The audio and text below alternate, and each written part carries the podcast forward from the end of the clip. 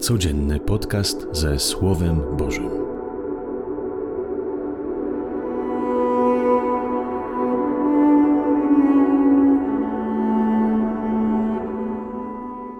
Z Ewangelii według świętego Łukasza. Jezus mówił do tłumów: Gdy ujrzycie chmurę podnoszącą się na zachodzie, zaraz mówicie: deszcz idzie, i tak się dzieje. A gdy wiatr wieje z południa, powiadacie: będzie upał, i bywa.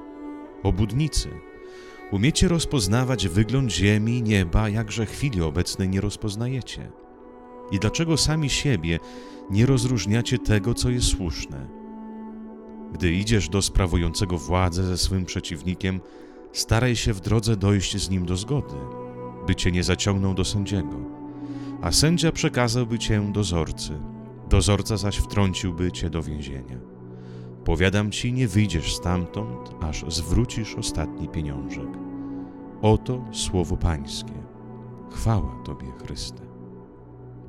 Obudnicy, umiecie rozpoznawać wygląd ziemi, nieba, jakże obecnego czasu nie rozpoznajecie. I dlaczego sami siebie nie rozróżniacie tego, co jest słuszne?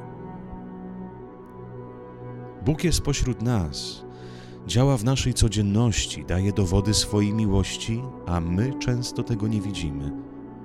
Może dlatego brakuje w nas wdzięczności i wewnętrznej radości, pokoju, a jest w nas dużo smutku, rozgoryczenia, czarnych scenariuszy, brak zaufania. Może patrzymy na nasze życie w niewłaściwym kierunku. Może zbyt wybiegamy do przodu w naszych planach, w życiu.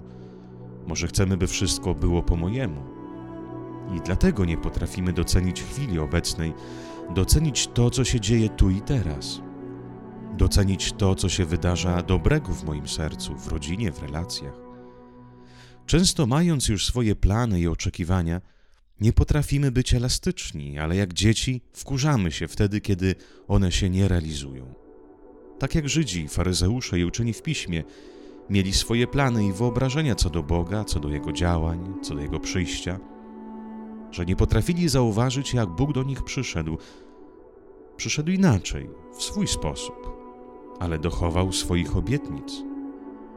Ale oni nie chcieli się zgodzić akurat na takie przyjście, na takie słowa, na takie działania, bo nie było zgodne z ich myśleniem i rozumowaniem. Może nieraz trzeba mieć dystans co do swoich wyobrażeń, chęci, próśb, planów, a wtedy zobaczymy, jak Bóg je realizuje według innego scenariuszu, lepszego. Scenariusz, który jest o wiele lepszy niż nasz. Zapraszam Cię do modlitwy.